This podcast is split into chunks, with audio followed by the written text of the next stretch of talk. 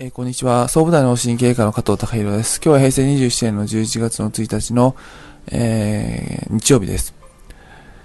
えーまあ、10月の終盤から11月に入って、関東地方では急激に気温が下がってきて、えー木枯らしも吹いて、まあ、冬っぽくなってきていますが、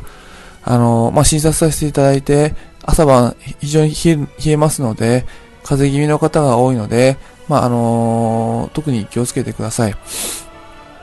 えーまあ、扁桃腺炎とか肺炎とかでなければ、風邪っていうのは、まあ、ウイルスって言って、細菌性のあの感染症あのではないので、あの通常はあの風邪はあの抗生剤は効きません。まあ、ゆっくりあの安静にして、えー対処的に体を休めていくっていうしかないの方法しかないんですが、あのまあ、そういう時期に今までの疲れとか、あの体に溜まってきたものっていうのが出やすいですから、まあ、あのいろいろ症状きついと思うんですけども、あまあ、今までの疲れが出てるなと思って、よくおならみたいにいっぱい出してあげれば、今後の、まあ、大きな病気っていうのは予防できるんじゃないかなと思います。まあ、そういった風邪の機会っていうのをよく利用していただけたらと思います。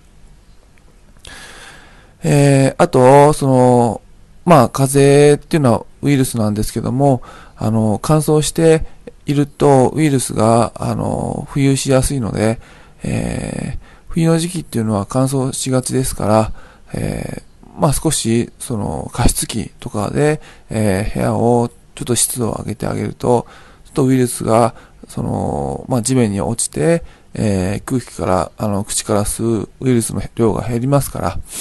まあ、特にその加湿っていうことにも、まあ、意識して、えー、待合室でも、あの、加湿器を2台、あの、つけることで、えー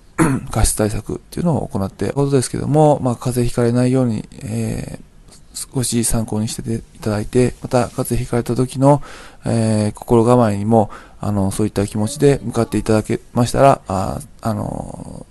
幸いです。えー失礼いたします。